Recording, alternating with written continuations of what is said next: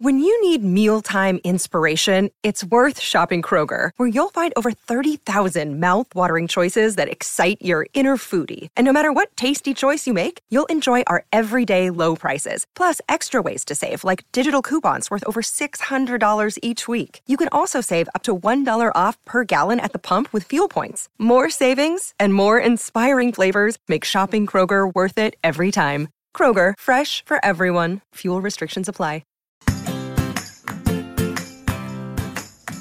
Hi, and welcome back to Realistic Sustainability Educational Shorts. Sometimes you get an opportunity to do something you just can't quite pass up. And that's what happened to me this week when Rob Bogan from the Curated Culture decided he wanted to host a Q&A on sustainability and asked me to be, well, the A portion of that Q&A. Of course, there is zero chance that I can say no to that. First of all, I love the curated culture. Second of all, I love sustainability. So, that's what we did. We created a whole town hall Q&A for sustainability. Now, that whole town hall thing, that was like over an hour long. So what you're going to get here is heavily edited shorts over the next 7 weeks. Yep, we created a 7-part series with little clips from that town hall.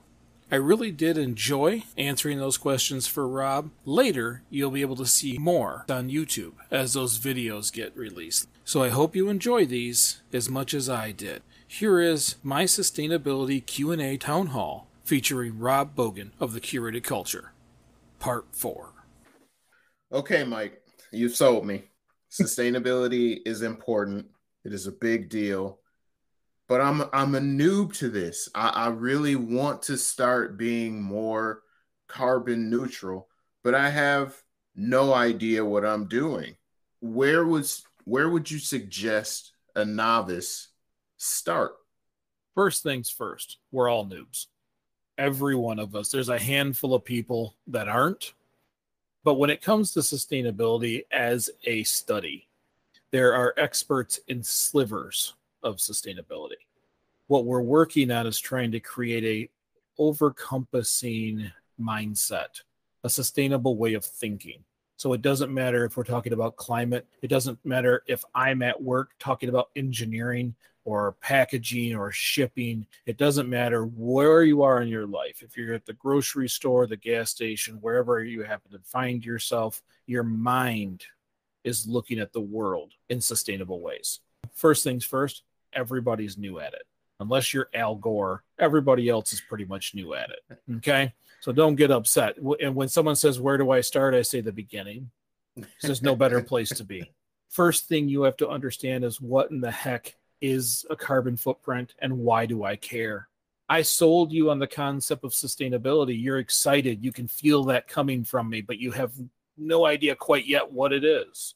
You have to understand where our carbon footprint comes from everything we do and everything we touch has an effect. It has a carbon cost, if you will.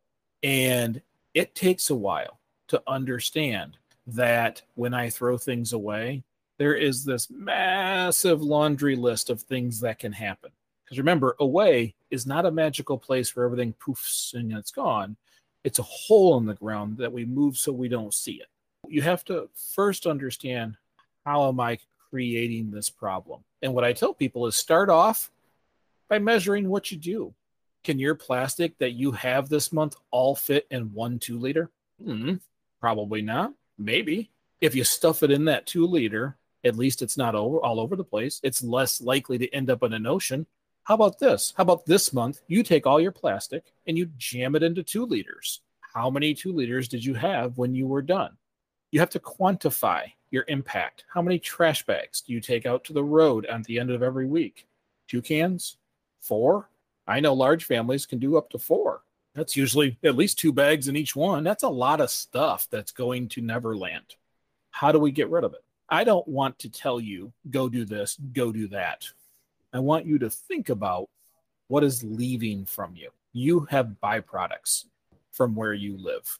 What are they? Your energy bill, is a byproduct. It's a use, it's a consumption. You know, in America, I let me scratch that. In the world, 40% of all food produced is thrown away. Wow. I mean, we grew up with our parents saying, "Oh, there's starving kids in Africa. You got to eat that." Well, now there's starving kids in Flint. Please eat it. Or how about this? Cook the right amount. Cook the right amount, and when we're done, we have an empty plate, a satisfied body, and not a bunch extra that we scrape into the garbage. If we do have extra, is it something that can be composted? Can we use it? How do we keep everything we do on our property? If you want to know how to be more carbon friendly, carbon neutral, any of these things, don't let things leave your property.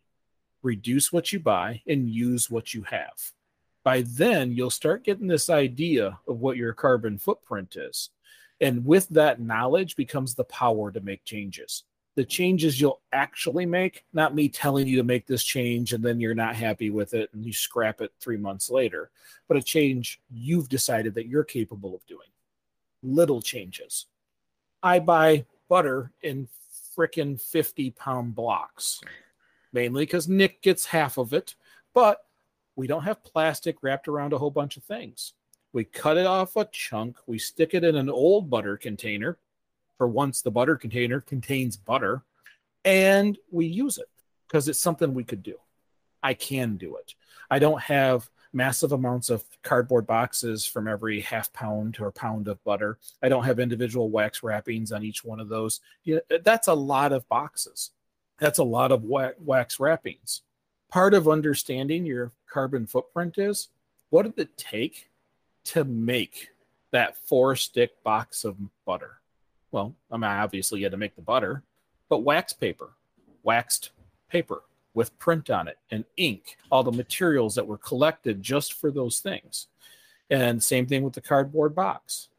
All the paper that was bleached and it was formed and it was cut, and then all the inks that were put all over it. We we, we skipped all that by just buying bulk butter. Sits in a freezer, doesn't go bad. It's butter.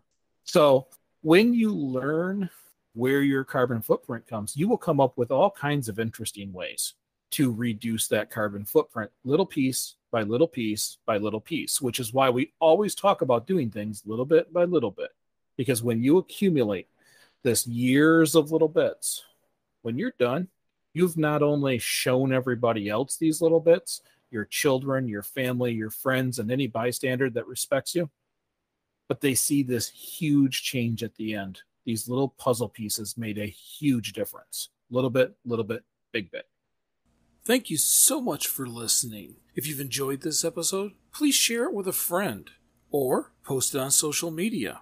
If you'd like to do a little more for realistic sustainability, you can become a monthly sustainer for as little as 99 cents a month on our Anchor site, or you can find out more on greeningyourlife.org backslash podcast.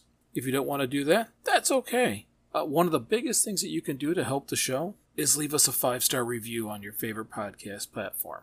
That really does help way more than you think. Thank you so much again for listening, and we'll see you next week.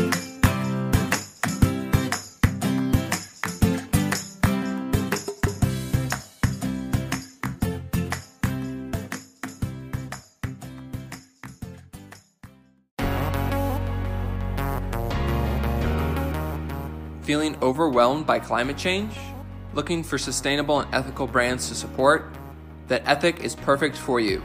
Ethyk is a simple browser extension that helps you find sustainable and ethical brands online. Learn more at ethyk.org, E T H Y K.org.